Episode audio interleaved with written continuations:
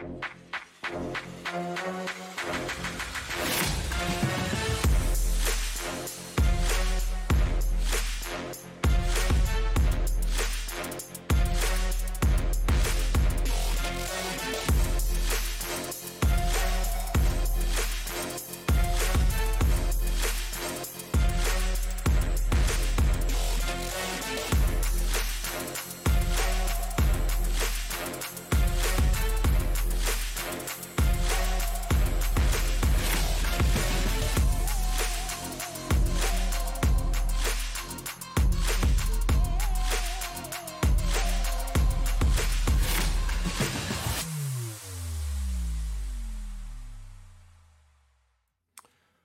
Bonsoir à tous, bienvenue pour l'autre Coupe du Monde, premier rendez-vous de Lucarne Opposé avec justement cette Coupe du Monde 2022 qui vient de débuter ce dimanche. Bonsoir, bonjour ou bonsoir effectivement, comme euh, le précise euh, Biscuit Prince de Lu dans le chat et c'est vrai que c'est le bon rappel. Bonjour ou bonsoir en fonction du pays et euh, de l'heure auquel vous, euh, vous nous écoutez euh, ce soir ou sur les rediffusions qui auront lieu. On va évidemment revenir sur cette journée de, de Coupe du Monde, cette ouverture, ce premier match, cet unique match que l'on a eu ce dimanche. On va en parler dans un instant. Je vais quand même accueillir mes deux camarades euh, vous avez vu leur nom passer dans le générique, euh, deux, euh, les deux protagonistes, enfin les deux camarades qui vont m'accompagner aujourd'hui. Vous ne verrez pas leur tête. Baptiste, normalement, on, voit sa tête à partir de demain, de la ce qui veut dire qu'il devrait être présentable à partir de demain. Il est dans les loges avec, avec Gianni, donc voilà, il y a peut-être des choses qu'il ne faut pas montrer. salut Baptiste. Salut, salut. Alors, non, je ne serai pas plus présentable qu'un autre jour. Hein. Il n'y aura pas de changement. Ah, je sais pas, moi j'ai eu un teaser, demain je suis de retour, demain on voit ma tête, je m'attends à un truc euh, totalement fou. Bon voilà, donc euh, voilà, normalement. Euh, déjà tu nous ramènes une valise du Qatar, on est d'accord? Elles, sont arrivées, elles sont arrivées. Elles sont arrivées, super. Voilà, vous allez voir que comme ça, grâce à ça, Hello va pouvoir se développer. Et je vais accueillir la deuxième personne qui va m'accompagner, vous allez l'entendre aussi. je sais même plus où tu es en ce moment, Chili, hein, c'est ça toujours Vincent, salut Vincent. Salut. Salut Nico, salut Baptiste et salut tout le monde. Alors non, non, je suis en Argentine, je suis à Mar del Plata. Ah oui, c'est vrai, ouais, tout euh, oui. Ah, tu t'es rapproché, tu t'es rapproché. Étais plus ouais, je me suis rapproché. j'étais, j'étais à Mendoza, j'étais à la frontière avec le Chili et comme euh, tu arrives bientôt, je me suis dit que j'allais devoir t'accueillir euh, prochainement. Eh ouais, ouais, je me bah, rapproche. Tu, ça se rapproche, ça se rapproche fort. Hein. Dimanche prochain, hein, les amis, si vous avez suivi les différents 9-10, vous savez qu'à partir de dimanche prochain, euh, ben, je serai avec Vincent en Argentine et forcément, on va aller suivre cette Coupe du Monde avec les Argentins et donc forcément, il y aura pas mal de, de, choses, de choses à dire. Euh, on va donc parler, hein, c'est le principe de, l'autre Coupe du Monde. Je vous, vous explique, c'est brièvement, si vous n'étiez pas ah, déjà avec nous, euh, c'était il y a 4 ans en même temps. On découpe l'émission de manière assez simple. On va revenir sur le match du jour dans un premier temps. Ensuite, on va passer euh, au programme de demain. Alors c'est assez particulier parce qu'on a très peu de sélections à nous véritablement demain, mais il y en a quelques-unes quand même, donc on va s'y intéresser. Et puis ensuite, on fera un petit focus, euh, un focus sur ce qui se passe en Argentine, hein, un petit point Argentine justement pour commencer à, vous emmener tranquillement vers, euh, vers, euh, euh, le pays Albi-Céleste où l'on sera la semaine prochaine. Et en fin d'émission, on, aura aussi, on aura aussi une séquence en partenariat avec The Bet parce que vous l'avez vu. Et si on va en Argentine, c'est grâce à eux. On a un partenariat avec, avec The Bet qui nous permet, qui, pour dire les choses clairement, nous finance notre déplacement aussi en Argentine. c'est une grosse. J'en ai parlé hein, dans le 9-10 la semaine dernière. Donc c'est vraiment une, vraie belle grande étape et on les remercie pour cela. On aura une séquence avec eux. Euh, on a même réussi à, avoir des petites choses, euh, des petites choses pour vous si vous êtes parieur. On en reparlera en fin d'émission. Voilà en gros comment ça va se, comment tout cela va s'organiser. Euh, et puis, bah, vous savez quoi, si vous êtes prêts, si je vois que tout le monde est installé, que ça parle déjà beaucoup. je ne sais pas si elles sont pleines de billets verts, les, les, valises de Baptiste. On va voir. En tout cas, le Qatar a bien failli en prendre une de valise aujourd'hui. Justement, on va commencer par cela. On va revenir justement sur le match du jour.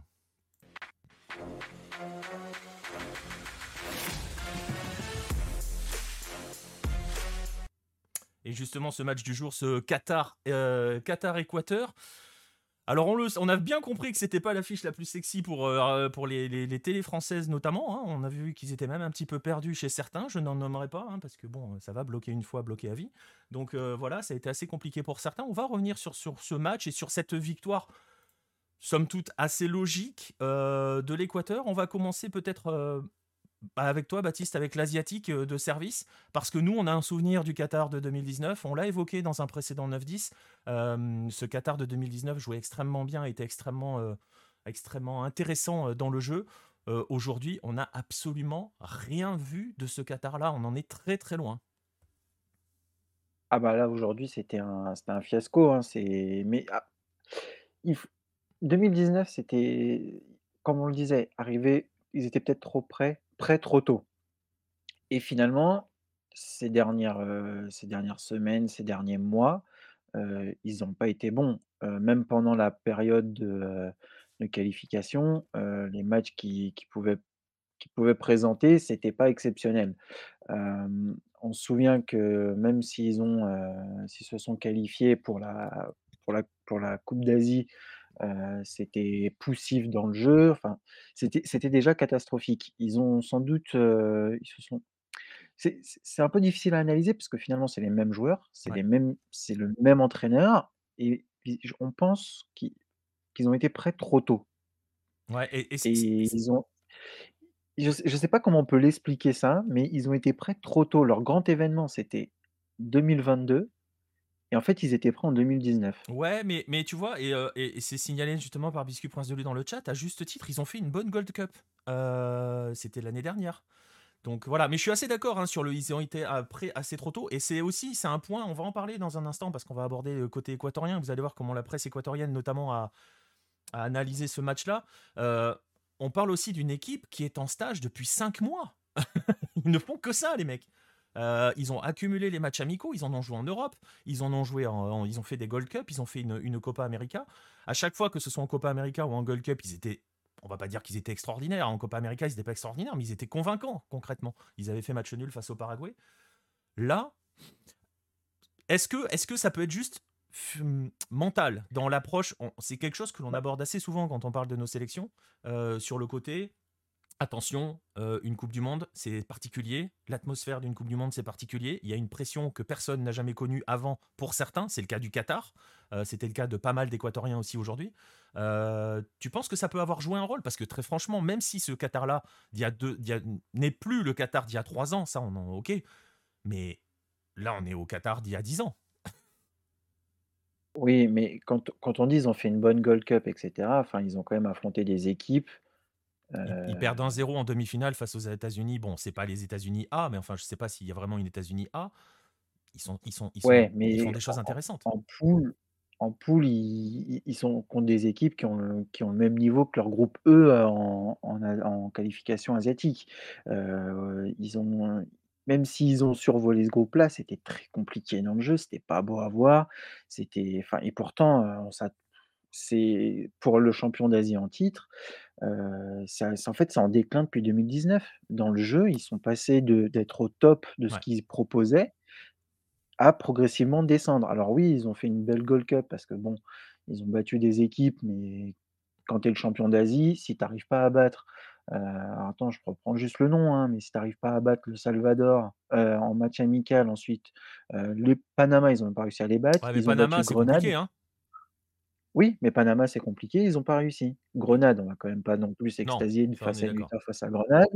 Euh, Honduras, et puis ensuite encore Salvador. Enfin, c'est pas non plus le truc le plus, euh, le plus incroyable qui soit. Euh, mais globalement, ils sont en, en, en, dégression, ça se dit dégression? Ça se doit se dire? ouais, je suis pas sûr. En régression, peut-être. En régression, c'est mieux. bon, en régression. Globalement, ils sont en régression. Et je pense que oui, aujourd'hui, c'était la coupe du monde chez eux, la première fois qu'un pays, arabe l'accueille. il y a tout le contexte qui est autour. Ça, on peut pas non plus le cacher, même s'ils s'en défendent etc. c'est sûr que ça impacte les joueurs. Mais enfin, moi, je suis pas surpris de, ce qu'on voyait depuis, euh, depuis 2019, c'est pas, pas surprenant. Pourtant, ils ont toujours les mêmes joueurs, hein, mais c'est pas surprenant. C'est ça. C'est-à-dire que, alors, si vous avez lu les, par exemple, souvent sur Hello ou même dans les magazines, quand on fait des histoires de, de, de, Coupe du Monde, on explique parfois qu'il y a eu des véritables succès ou des véritables constructions qui se sont faites par des pays qui ont pris le temps justement de, de construire leur sélection. Moi, je pense toujours à Chili 62, qui est pour moi un modèle du genre. C'est une autre époque, c'est un autre temps, on est d'accord. Mais ce Chili-là, à l'époque, n'existe pas, construit une sélection et met en place, en gros, ce qu'a fait le Qatar, hein, une sélection qui est un club. Euh, et qui accumule les matchs amicaux, qui, qui vit ensemble au quotidien et tout. Et le Qatar est le parfait contre-exemple. Alors on va pas tirer de conclusions trop hâtives. Ils ont raté leur match, voilà. Ils ont raté leur match d'ouverture, c'est un fait. Euh, à voir comment ils géreront le prochain match. C'est sûr que perdre d'entrée face à l'Équateur, c'est la première fois hein, que le pays hôte perd le, match, le, match d'ouverture, perd son match d'ouverture. Euh, bon, voilà. Euh, on les mettait pas favoris du groupe non plus. On pensait qu'ils allaient inquiéter un petit peu plus. Et je vois passer les mots dans le chat, hein, les Ali, euh, enfin Almoez et, et, et Afif on les a pas vus, euh, mais on n'a pas vu le milieu de terrain tout court hein, du Qatar. On n'a rien vu du Qatar aujourd'hui. Donc c'est très très difficile d'analyser. C'était Nostromo, je crois, qui disait dans le chat euh, l'analyse du match côté Qatar euh, tient sur un post-it, presque. Hein presque, parce que, parce que très franchement, même si on sait qu'ils sont en déclin, on est très très. On, a, fortement. Tu, tu parlais de régression, Baptiste, on a quand même une forte régression aujourd'hui, hein, vraiment. Ah non, mais aujourd'hui, mais c'était c'était catastrophique, mais même mais même les joueurs, on les reconnaît pas. Heu, moi, heu, Hassan en défense, alors déjà, c'est un ailier, bon, il est dans une défense à 3, mais je l'ai pas reconnu. C'est-à-dire que c'est un mec qui est censé qui est qui est très offensif, là, on on l'a pas vu. Il il a pas existé. Heu, Afif, bon, on l'a pas vu non plus. Enfin, c'était, heu, c'était c'est alors, oui, ils sont en régression, euh, on ne s'attendait pas non plus à ce qu'ils battent l'Équateur. Je pense que ceux qui pensaient euh, qu'ils allaient battre l'Équateur, sur ce qu'ils ont montré depuis trois ans, non. Euh, celui de 2019 aurait pu gêner l'Équateur. Ils auraient pu avoir cherché un match nul, voilà. Mais ce qu'ils montrent depuis trois ans, ce n'est pas possible. Et, et, ce qui est dommage après pour eux, c'est que l'image qu'ils vont véhiculer, c'est l'image de ce match-là. et c'est pas l'image qu'ils avaient il y a trois ans. Parce qu'en fait, on s'est on s'est vraiment intéressé à la coupe du monde au Qatar il y a trois ans et ils ont sans doute pris le tournant après après la Russie 2018 en en voulant occuper l'espace médiatiquement, mais ils l'ont occupé trop tôt et c'est là et aujourd'hui, on va retenir que ce match-là, alors que le Qatar d'il y a trois ans méritait d'être connu. Et oui, parce que ajouter à cela, alors j'ai vu passer des messages sur, Christophe Joss, et Daniel Bravo par rapport à l'Équateur. Moi, j'ai écouté sur TF1, c'était pas franchement mieux, voilà, voilà, vous savez qui j'ai écouté. Euh, avec des gens bien perdus dans les commentaires pour retrouver les joueurs. C'est assez rigolo. Euh, bref, ça c'est un détail, euh, mais justement c'est ça. Et, c'en est pas un parce que comme tu le dis, nous par exemple, on l'a vu ce Qatar de 2019 à la Coupe d'Asie, on l'a vu au, au terrain, au stade quand on est allé voir le Qatar en Copa América. On les a vus contre la Colombie notamment, où ils avaient été dominés. Évidemment qu'ils avaient été dominés face à la Colombie. La Colombie de 2019, voilà, fallait s'accrocher pour voilà. Mais ils avaient fait des choses intéressantes. Là, on n'a absolument rien vu. Et tu l'as dit, Baptiste, ce qui va être dramatique pour eux, c'est qu'on ne va retenir que ce match d'ouverture, parce que la grande majorité des gens n'ont jamais vu jouer le Qatar avant aujourd'hui. Ah, c'est ça. C'est que personne ne les a vus et euh, on, va, retenir que euh, les Qataris euh, sont la plus mauvaise équipe de l'histoire de la Coupe du Monde. Ça commence déjà à parler de ça. alors que je ne suis pas sûr que l'Afrique du Sud 2010 était une bien meilleure équipe, mais eux, ils avaient réussi leur entrée la différence et que le Qatar a complètement, heu, complètement raté son entrée. Mais de toute façon, on l'a vu au bout de 5 minutes. Ah c'était ça je crois que là, il y a eu une minute où ils ont ils ont essayé de combiner et aller de l'avant et puis après ça ça a pu exister. Et ouais, exactement. Ils ont fait ils sont pas en finale, heu, Red le Rouge de la coupe arabe, le Qatar? Il il me semble qu'ils se font, j'ai un j'ai un trou de Ils se font pas battre par l'Algérie? Et ils perdent en demi face à l'Algérie, c'est ça? Je crois qu'ils perdent face à J'ai un doute, j'ai un vrai doute. Euh, j'ai regardé encore ça l'autre jour et j'ai un vrai doute, donc je veux pas dire de bêtises. Mais, euh, mais, euh, Oui, ils perdent contre l'Algérie. Ils perdent contre l'Algérie, c'est ça? Ouais, c'est ça. Et, voilà, donc oui, il va y avoir, et Paul, Paul le dit déjà qu'ils ont une mauvaise image. J'aime beaucoup ton pseudo, Paul Bismuth, alors je vais le donner en entier. Paul Bismuth nous dit qu'il y a déjà une très mauvaise image du pays sur le plan politique, sur tous les, débats géopolitiques, ça, ça sera pas chez nous. Hein, voilà. Euh, il y a déjà une très mauvaise image du pays. Là, il y a une très mauvaise image de la sélection. on parlait de la difficulté à aborder un match de Coupe du Monde. Là, il va y avoir la difficulté de vivre avec un véritable échec d'entrée. Hein. Ah bah là, puis derrière, ils se prennent euh, euh, Pays-Bas, Sénégal. bon, Sénégal, Pays-Bas dans le sens inverse, ils, sont déjà éliminés. Concrètement, ils sont déjà éliminés. Euh, il fallait qu'ils aient un au moins un match nul aujourd'hui pour espérer peut-être accrocher, euh, l'un des deux l'un des autres l'un des deux autres, mais là c'est c'est mort. Je vois pas comment ils vont pouvoir s'en relever. Ouais, exactement. Et justement, tu parlais de, ils sont déjà éliminés. Eh bien, transition toute trouvée avec euh, avec la partie équatorienne. Euh, bon, ceux qui suivent Lucarne Opposé, ceux qui écoutent nos émissions, qui lisent nos textes, ne doivent pas être trop surpris de cet Équateur-là. Même s'il y a quelques petits points de, surprise par rapport à l'équipe que Ah, l'on a vu avant que tu passes à l'Équateur, j'ai une une petite question. Pourquoi on n'arrête pas de parler de premier pays organisateur qui perd, heu, le match d'ouverture? Il y a pas pendant très longtemps où c'était le champion en titre qui Oui, mais c'est une stat à la con, c'est comme ça. J'aime bien des Voilà, on est d'accord. Ouais. Oui, parce que OK. avant, c'était. En fait, qui perd son match d'ouverture. C'est pas le match d'ouverture. Ah d'accord. Parce que si tu dois dire, si tu dis que c'est le premier pays euh, organisateur à perdre un match d'ouverture, c'est une stat à la con. Voilà, OK, non on est d'accord. Donc, euh, Non, donc, c'est tout, je voulais juste ouais, ouais, parler de ça, heu, parce que je me souvenais 2002, heu, la France avait perdu, mais c'est Oui, parce qu'ils avaient fait le match d'ouverture, mais c'est parce qu'ils étaient champions du monde. voilà, exactement. Mais euh, voilà, le pays hôte le- qui euh, ouvre sa compétition ne le fait normalement pas par une défaite. Et justement, on va parler de l'Équateur. Tu parlais d'élimination euh, potentielle euh, du Qatar. Je vais vous montrer quelques-unes euh, de différents médias équatoriens à la suite euh, de cette euh, victoire. Euh, Vous voyez, eux, ils sont clairs. hein. Euh, je vais vous le traduire forcément pour euh, ceux qui voient l'image. Euh, la tri, la tri remporte, décroche une victoire historique et, rêve des huitièmes de finale. Donc voilà, on est déjà en train de se projeter côté, équatorien. Ça, c'était du côté d'Expresso. Vous avez aussi du côté d'Universo avec un succès convaincant de la sélection équatorienne face au pays hôte. Euh, C'est un titre assez, assez, assez factuel, on va dire, pas d'enflammade particulière du côté d'Universo. Ça parle quand même de fête nationale. Euh, et puis, je vous en ai sélectionné une troisième, euh, El Diario, euh, qui, pour lui, l'Uruguay, écrit l'histoire en faisant tomber le, le- le pays hôte avec. Avec... Oui, vas-y. Tu as dit l'Uruguay? J'ai dit l'Uruguay, l'Équateur. Euh, Ouais. L'Équateur, Ah, il y a des- il y a des lapsus, ça va être terrible. Euh, voilà, euh, écrit l'histoire hein, en s'imposant face au pays hôte, avec des buts d'Ener Valencia. Spinoza l'écrivait dans le chat à juste titre. Ener Valencia qui a été critiqué.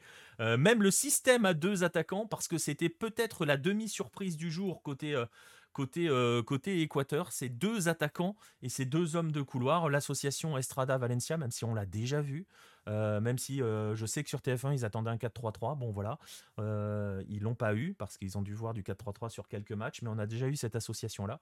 Et Ener Valencia euh, qui a été qui a été critiqué avant cette, cette Coupe du Monde.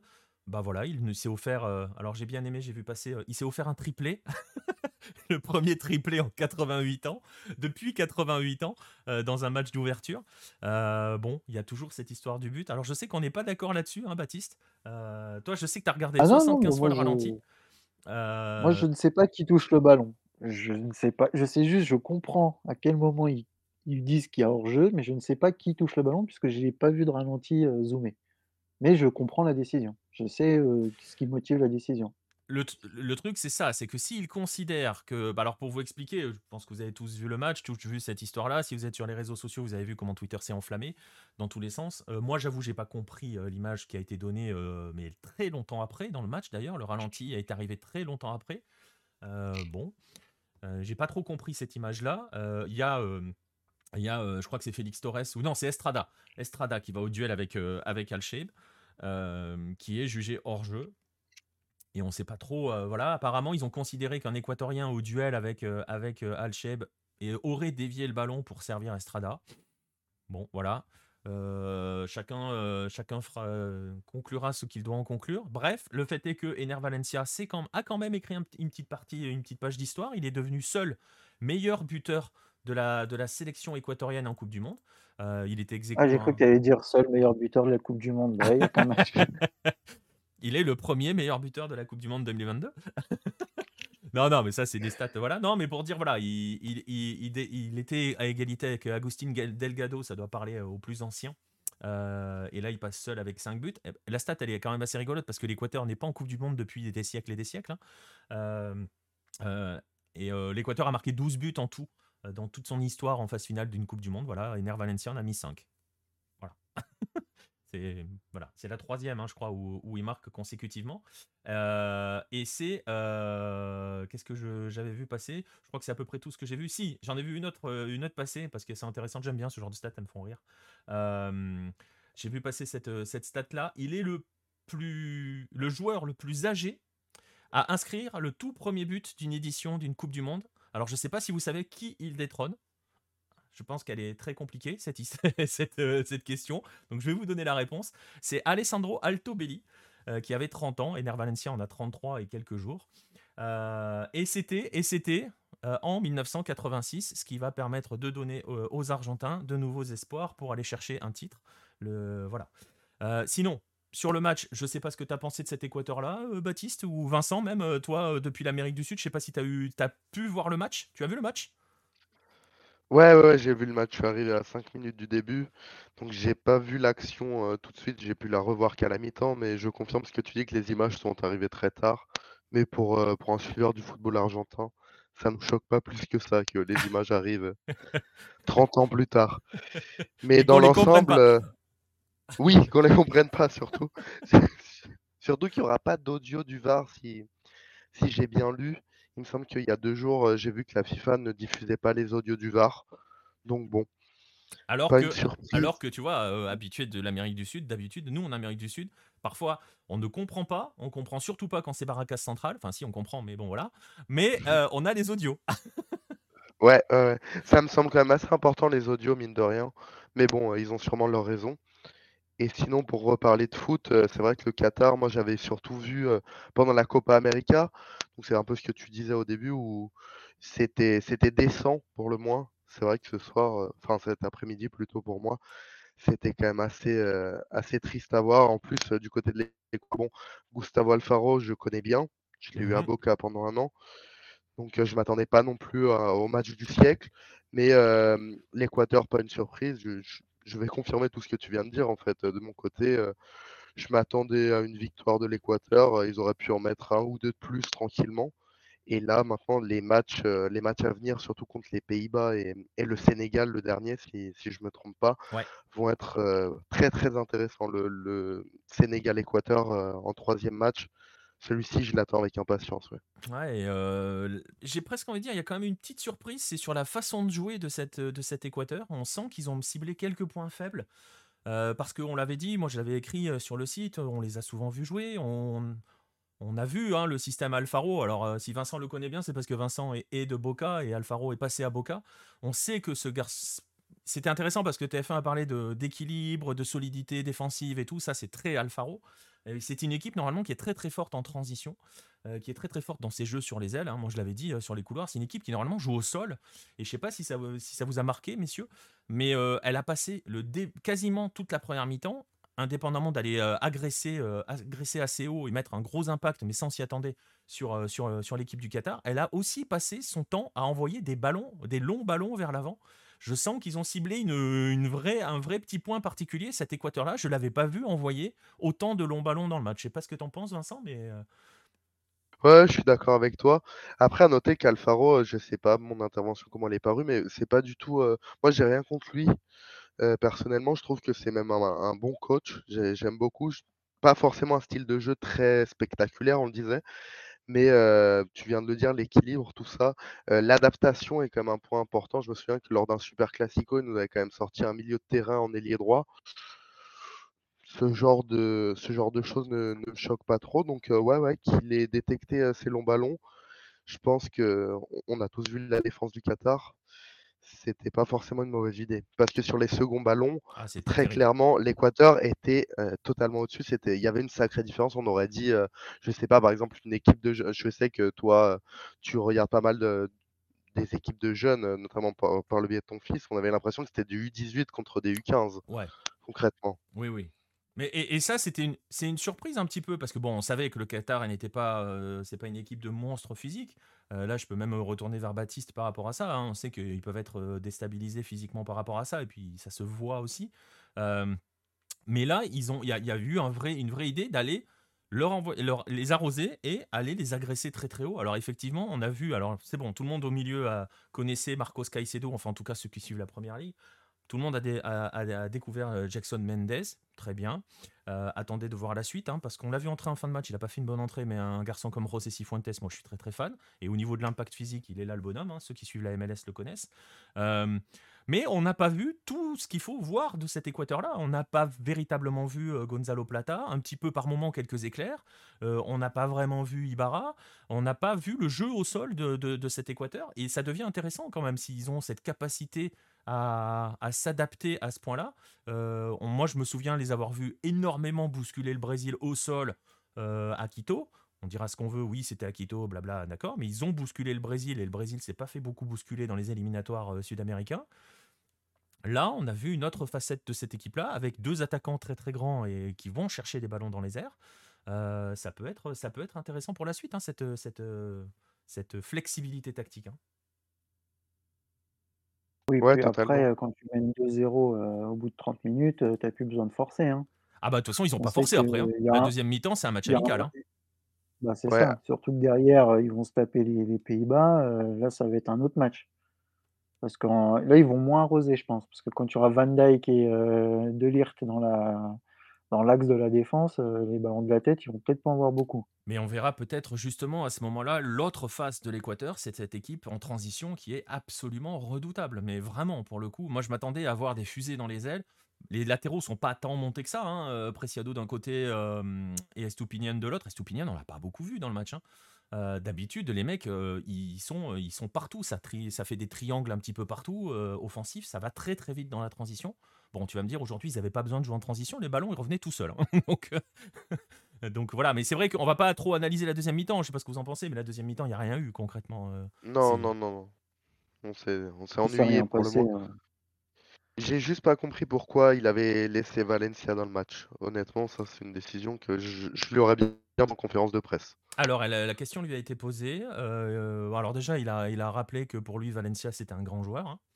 Euh, contrairement à ce que certains pensaient. Donc il a aussi un petit peu répondu aux, critiques qu'il y avait eu dans les médias, parce que oui, Ener Valencia, qui a beau euh, être Ener Valencia, euh, vu d'Europe, continue de briller, même en championnat qui est, à titre personnel, je l'ai vu il y a quelques temps au Razon Park quand il vient égaliser contre Rennes.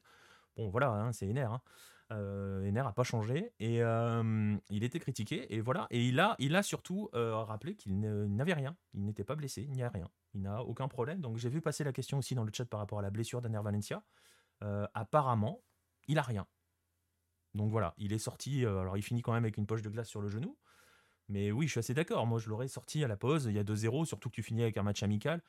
il fait entrer Kevin Rodriguez en fin de match. C'était intéressant, c'était assez amusant de, de, voir à TF1. Ils ne le connaissaient pas ce jour-là, je vous rassure, hein, pas grand monde le connaît. Ils jouent en D2 équatorienne, donc, euh, donc euh, voilà, c'est la grande surprise de la sélection. Euh, mais voilà, donc bon, je sais pas si on peut dire grand-chose de plus sur ce, sur ce match, messieurs. On va attendre, on va attendre la suite. J'allais juste te demander, le joueur de deuxième division, c'est pas celui qui était critiqué parce que parce qu'il a le même agent que qu'Alfaro et que les gens disaient que c'était pour ça, qu'il était un, Allez, ouais, ouais, j'y étais pas sûr. Je crois qu'il y a une histoire dans ce genre. Comme quoi, les histoires d'agents, il n'y a pas qu'en équipe de France. Hein. ouais, non, non, non, non, non, je confirme.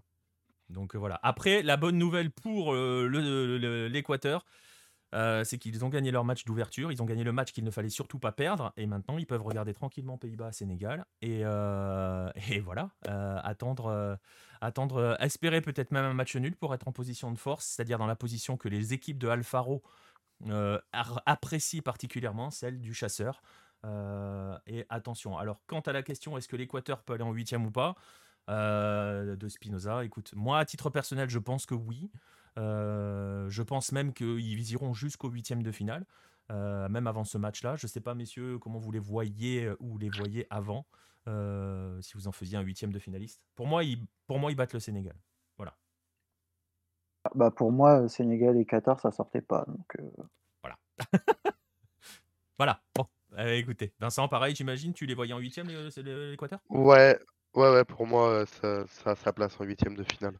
De ce que j'ai vu en en éliminatoire et je je vais pas mentir, je connais pas très bien le Sénégal, mais j'ai assez confiance en cet Équateur-là. On verra, mais ça va être un match intéressant, ouais, ça, c'est sûr. la grande question pour le Sénégal, ça va être de savoir comment comment on digère l'absence de Sadio Mané. hein. Donc, euh, c'est quand même Ah euh, mais c'est compliqué. c'est dra c'est dramatique, hein, c'est que bon, on va on va passer vite, hein, mais c'est dramatique, c'est qu'un pays qui veut espérer être en huitième ne compte que sur un joueur. Bah, après, c'est ton facteur X et c'est ton leader dans tous les sens du terme. Donc, quand tu le perds, la France perd Zidane euh, en 2002, on, a vu ce, on a vu ce que ça a donné. Ouais, mais c'est dramatique. Pour moi, c'est dramatique. Ouais. Ça veut mais dire que si ce mec-là est pas là, tu fais tu vaux rien. ça veut dire que euh, ton équilibre est fragile surtout. Mais, mais euh, et c'est Red le Rouge qui le dit, ils ont des gardiens au Sénégal. ouais. Ils, ont, euh, ils ont Mendy surtout. Mais euh, oui. Mais bon, voilà. À suivre, on verra, on en reparlera un petit peu euh, tout à l'heure. Je pense qu'on a fait le tour sur le match du jour. Il n'y aura pas grand-chose de plus à dire. On a eu un, allez, 30 minutes d'Équateur qui force un peu et ensuite un match de préparation. Bravo à l'Équateur qui euh, réussit son, entrée. On est très content de voir cette équipe et on est surtout, moi je sais que je suis très content de voir qu'elle a séduit les gens, même s'il y a des réserves par rapport à l'adversaire du soir qui a raté complètement raté son match. Mais voilà, c'est déjà ça. On est assez content de voir, euh, de voir cet Équateur-là euh, s'imposer. Voilà, on va passer à la suite. juste Ouais. juste pour fin avant de finir, je suis sûr que tu as dansé devant ta télé juste avant le match. Non, je suis pas comme ça, moi. Pourquoi? Il y avait un petit BTS qui était là. C'est vrai, j'ai pas vu la cérémonie. Ah, bah tu le montreras à ta fille alors. Bah, elle, elle, elle écoute plus. C'est fini. Oh! Le service militaire les a tués. Voilà. Non, elle avait, elle avait décroché avant. Elle, elle a grandi, vois-tu. tu vois, il y avait de la Corée du Sud aujourd'hui, tu vois? Ah, il y, a de la- il y a toujours de la Corée du Sud, en fait. C'est terrible. Est ils sont partout, ils sont partout. Ils sont partout. Voilà, bref, on se projettera hein, quand il le faudra, messieurs, dames, sur, euh, sur cet Équateur Sénégal euh, en, en amont de la deuxième journée. On va, on va se projeter là maintenant sur euh, ce qui arrive demain, justement. Voilà, on va, passer, on va passer au programme de demain.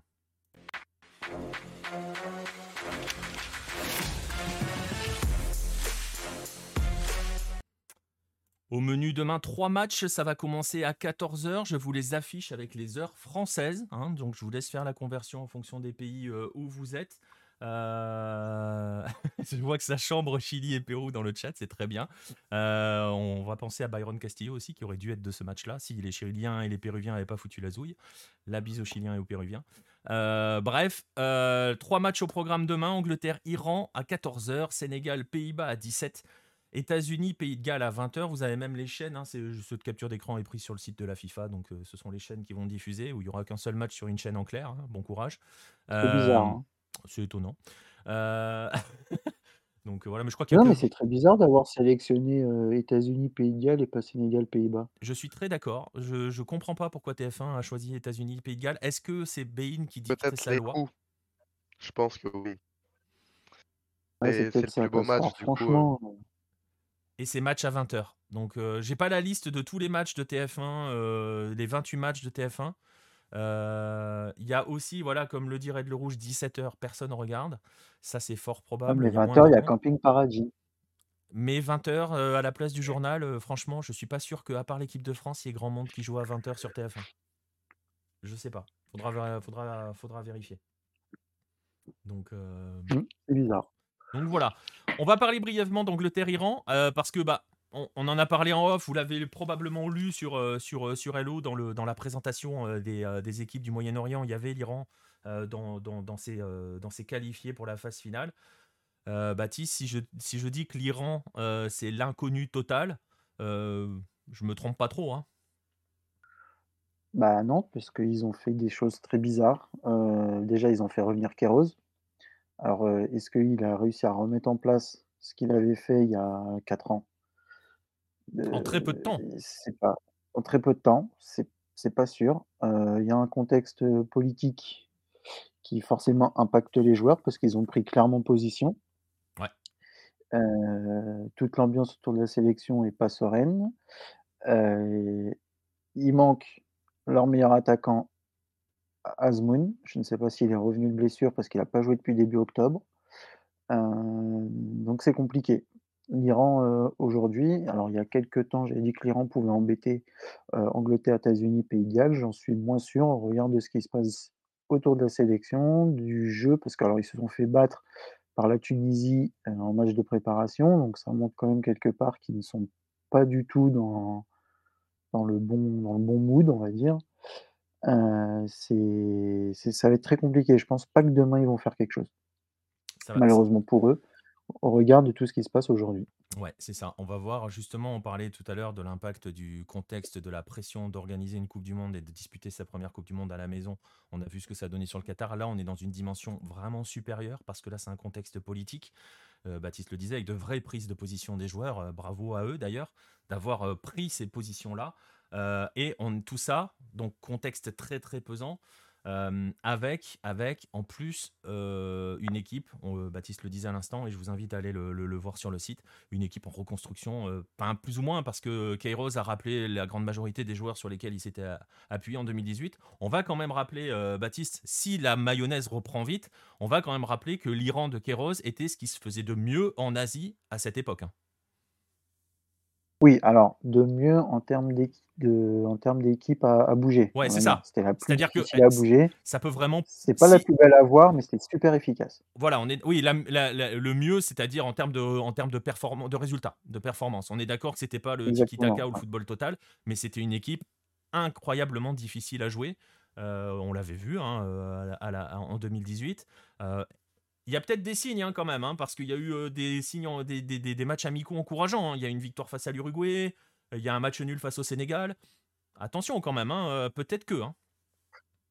Ouais, mais depuis ces 2 matchs-là, le contexte politique a été beaucoup plus puissant. Alors c'était les c'était les prémices, quand ils ont fait, victoire contre l'Uruguay et match amical face au Sénégal. Depuis, il y a beaucoup de choses qui se sont passées et c'est là où le dernier match face à la Tunisie est très inquiétant. Exactement. Bon, on va voir, ça sera la grande surprise de demain. On en reparlera un tout petit peu tout à l'heure d'Angleterre-Iran quand on sera dans la rubrique, heu, dans la rubrique pronostic. On en parlera tout à l'heure, on verra, mmh, voilà. Mais on sait pas trop à quoi s'attendre avec cet Iran-là. Heu, si c'est l'Iran, heu, à la sauce heu, vraiment, on le répète, bon courage aux Anglais parce que ça sera pas si facile que ça, heu, de bouger cette équipe-là. Mais reste à savoir véritablement dans quel état elle est. Alors vous avez vo vous choisissez votre camp, soit celui des optimistes, heu, soit celui des pessimistes qui pensent que cet Iran a vraiment d'autres choses en tête et voilà. Donc libre à vous de voir.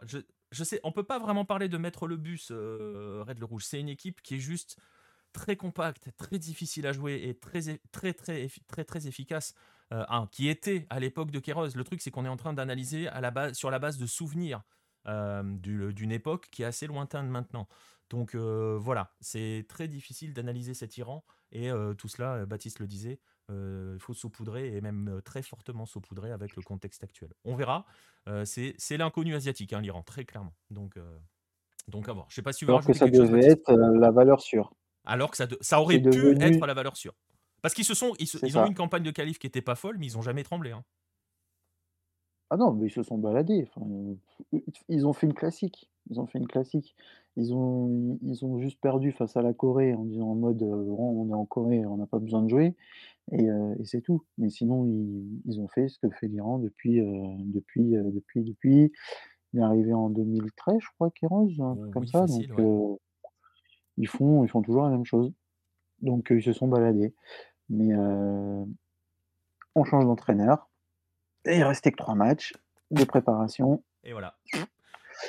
et voilà et en plus un pays qui est en feu, C'est ça. on va Donc savoir ce que ça va donner. exactement. On va voir, on va voir. Ça sera à découvrir demain. Je vais vous, heu, je vais vous remettre, ouais, je vais vous remettre le programme, des matchs de demain puisqu'on va passer, on va passer très vite sur Sénégal-Pays-Bas parce qu'on a parmi nous aucun, spécialiste de football africain. Donc on va pas, on va pas ouvrir des portes, heu, déjà ouvertes, hein. On va pas, voilà. Ça sert pas à grand chose. Je sais que Baptiste, toi, tu as une petite appétence pour les Pays-Bas et juste rapidement oh, on en parlera tout à l'heure des Pays-Bas. Tu les as suivis un petit peu, je pense, hein? Oui, alors j'ai un peu lâché depuis, heu, que Van Gaal est arrivé parce que j'en Ah peux plus. Je ne veux plus de Van Gaal.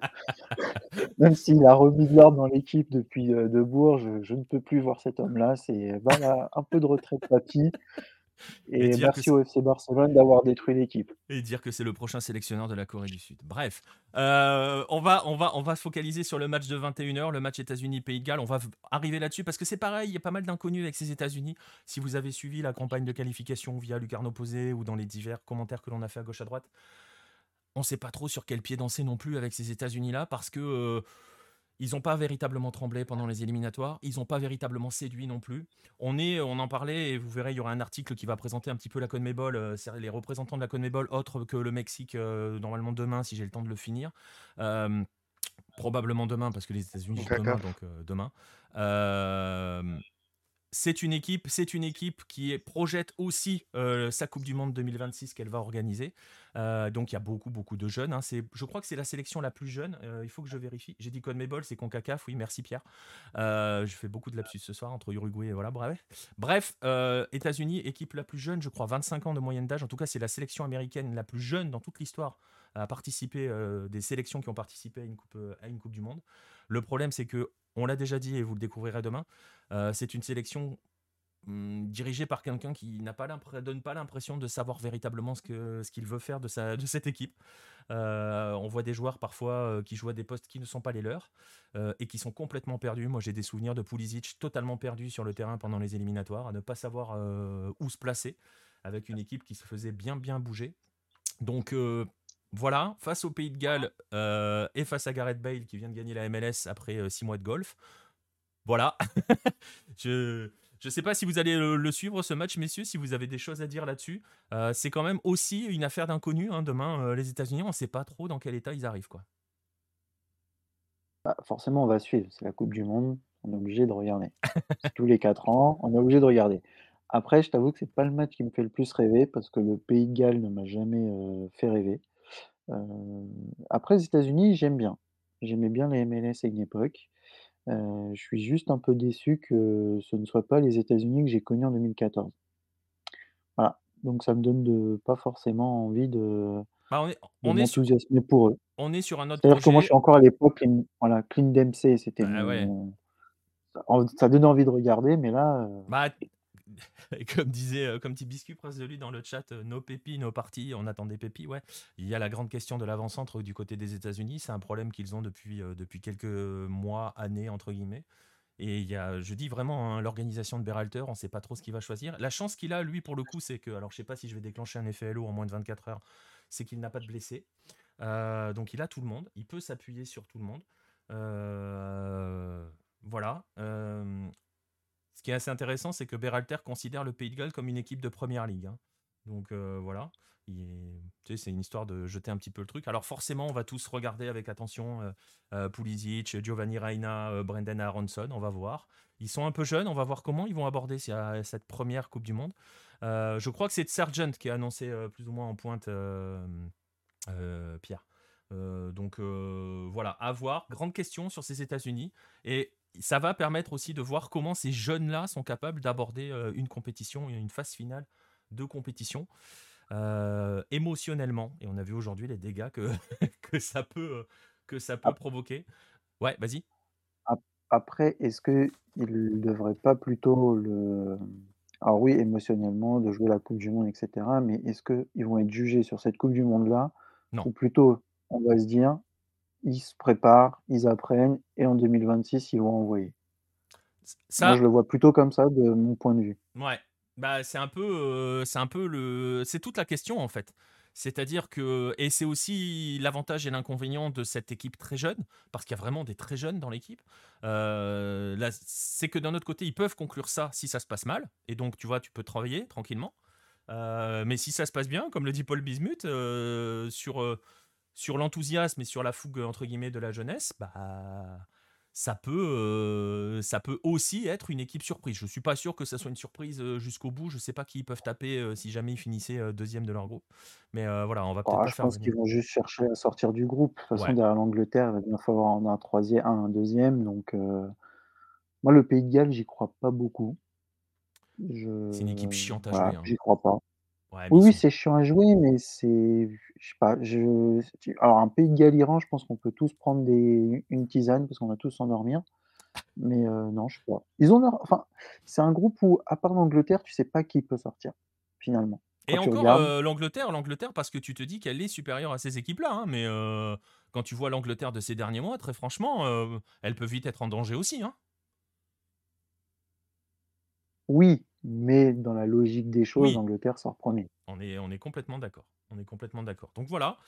Et je te Euh, confirme, les États-Unis, c'est l'équipe la plus jeune et l'Iran la plus vieille. et ben voilà, vous avez euh, les deux, euh, et le États-Unis-Iran qui aura dans quelques jours va être très sympa. Il était déjà très sympa en 98. Forcément, on va ressortir euh, tous ces papiers-là et toutes ces choses-là. Euh, on va en entendre beaucoup parler. On en a déjà beaucoup entendu parler. Et dans le contexte actuel, encore plus. Euh, voilà pour les matchs de demain. Vous avez le programme qui est affiché Angleterre-Iran 14h, Sénégal, Pays-Bas 17h, États-Unis, euh, Pays de Galles 20h. Euh, on se retrouvera nous à 22h pour, euh, pour justement aborder euh, ces, ces rencontres-là. Avec Vincent, on va évoquer très rapidement du côté de l'Argentine. Il y a eu un espèce de storytelling qui a été fait en France hein, sur Messi. Vincent, Ouais. ça va hein, finalement? Alors, je je sais pas ce qui a été dit en France parce que je regarde absolument pas les médias, mais grosso modo, il y a rien de grave. On savait déjà qu'il n'y avait rien de grave. C'est juste que Messi s'entraîne euh, à la, euh, ne s'entraîne pas avec ses coéquipiers, il s'entraîne euh, tout seul. Il a des charges de travail qui sont très allégées, on va dire. Mais dans l'ensemble, euh, tout se passe bien. On, on revient juste, bon, ce qui s'est passé il y a trois jours, c'est euh, qu'il y a eu la, la désaffectation de Nico González et de Joaquín Correa qui ont été remplacés par euh, Ángel Correa et Thiago Almada. Ouais. Et sinon, euh, du côté physique, on surveille pas mal Cuti Romero, Acuna, Papou et Lautaro aussi. On parle que eux, c'est peut-être à ses limites et on a notamment des doutes aussi sur euh, qui va accompagner Paredes et De Paul euh, au milieu de terrain. Donc euh, je sais que toi, Nico, tu préférerais voir Ça comme moi un certain Enzo, mais Ça malheureusement, ce, ce serait entre Papou Gomez, Alexis, donc McAllister, ou dernièrement, parle même éventuellement de Julian Alvarez parce Ouais. que et parce que bah en fait apparemment il surprend. On sait qu'il arrive en forme, qu'avec City il est bon malgré euh, on, on sait avec qui il joue euh, en club, mais il fait grosse impression et on parle peut-être éventuellement de changer le système pour euh, pour faire place à Julian. Alors je t'avoue que moi ça m'étonnerait quand même. Après, Mais, il peut le faire face à l'Arabie Saoudite, très franchement. Oui, oui, oui, je pense que concrètement, c'est peut-être le meilleur moment pour le faire, effectivement. Surtout que je suis pas persuadé que, enfin, c'est pas non plus complètement fou comme changement. Et on va rappeler que Roulian, euh, je sais que je vais euh, remuer un mauvais souvenir, euh, Roulian entre en Libertadores 2018 au milieu de terrain. Et j'avais oublié cette histoire. Je vois pas de quoi tu parles. Il remplace Palacios, si j'ai bonne mémoire. Mais, euh, Ouais, c'est possible. mais, mais, mais, mais voilà, bref, tout va bien du côté de l'Argentine, j'imagine. On va en parler brièvement en 2-3 minutes. Euh, du côté du pays, Oui. ça y est, on est en mode Coupe du Monde. Ouais, bah, on l'est déjà depuis un petit moment. Ouais. On sait que les Argentins sont très très confiants. Alors un Argentin vous dira jamais qu'ils vont la gagner parce que ça s'appelle la Moufa et donc euh, il faut pas dire qu'on va gagner, mais dans l'ensemble on a quand même une confiance générale et globale qui se voit, qui peut même agacer, mais euh, dans l'ensemble euh, là il était temps que ça commence. Et pour ceux qui ne connaissent pas, qui ne savent pas comment ça fonctionne, pour vous donner une idée, euh, ce matin euh, je me suis arrêté dans une station-service pour euh, pour recharger de l'essence et tous les, toutes les, les TV étaient sur ESPN et sur ESPN, on montrait le stade, Doha. On parle du Qatar euh, 24 heures sur 24. On, on se demande comment on dit Messi dans toutes les langues. ce genre de choses, c'est quelque chose. Voilà, c'est euh, c'est aussi ce qu'on vous permettra de suivre hein, quand on y sera à partir de la semaine prochaine. Euh, mais voilà, vous voyez que l'Argentine, elle est euh, forcément, hein, c'est pas une surprise, elle est déjà en ordre de marche et on rappelle, on ra- voilà, on rassure donc les supporters de l'Argentine qui nous écoutent. Ça va, Messi va bien, il n'y a pas de souci avec, avec Léo Messi. S'il y avait des soucis dans l'absolu, il n'aurait pas fait les 90 minutes face aux Émirats arabes. hein, voilà. Donc bon. Et voilà, et on va conclure donc cette émission. Euh, je vais enlever l'image de Messi parce qu'on va beaucoup le revoir dans les, euh, dans les prochains jours. À la fin de ce premier, euh, l'autre Coupe du Monde, épisode 1 du jour 1 donc. Euh, et on va vous donner rendez-vous demain, même heure, même endroit, à partir de 22h. On va vous inviter à nous suivre sur les différents réseaux sociaux, ils sont au-dessus de ma tête. On va vous remercier euh, de nous avoir suivis, de nous remercier d'être, vous remercier d'être avec nous. Merci à Jordan pour, euh, pour le dixième mois de sub. N'hésitez pas à nous, à nous soutenir en vous abonnant aux plateformes si vous le pouvez, aux différentes plateformes sur lesquelles nous sommes. On vous donne donc rendez-vous demain pour le prochain, euh, l'autre Coupe du Monde. Et d'ici là, bah écoutez, profitez des trois matchs de demain. Et bonne nuit à tous.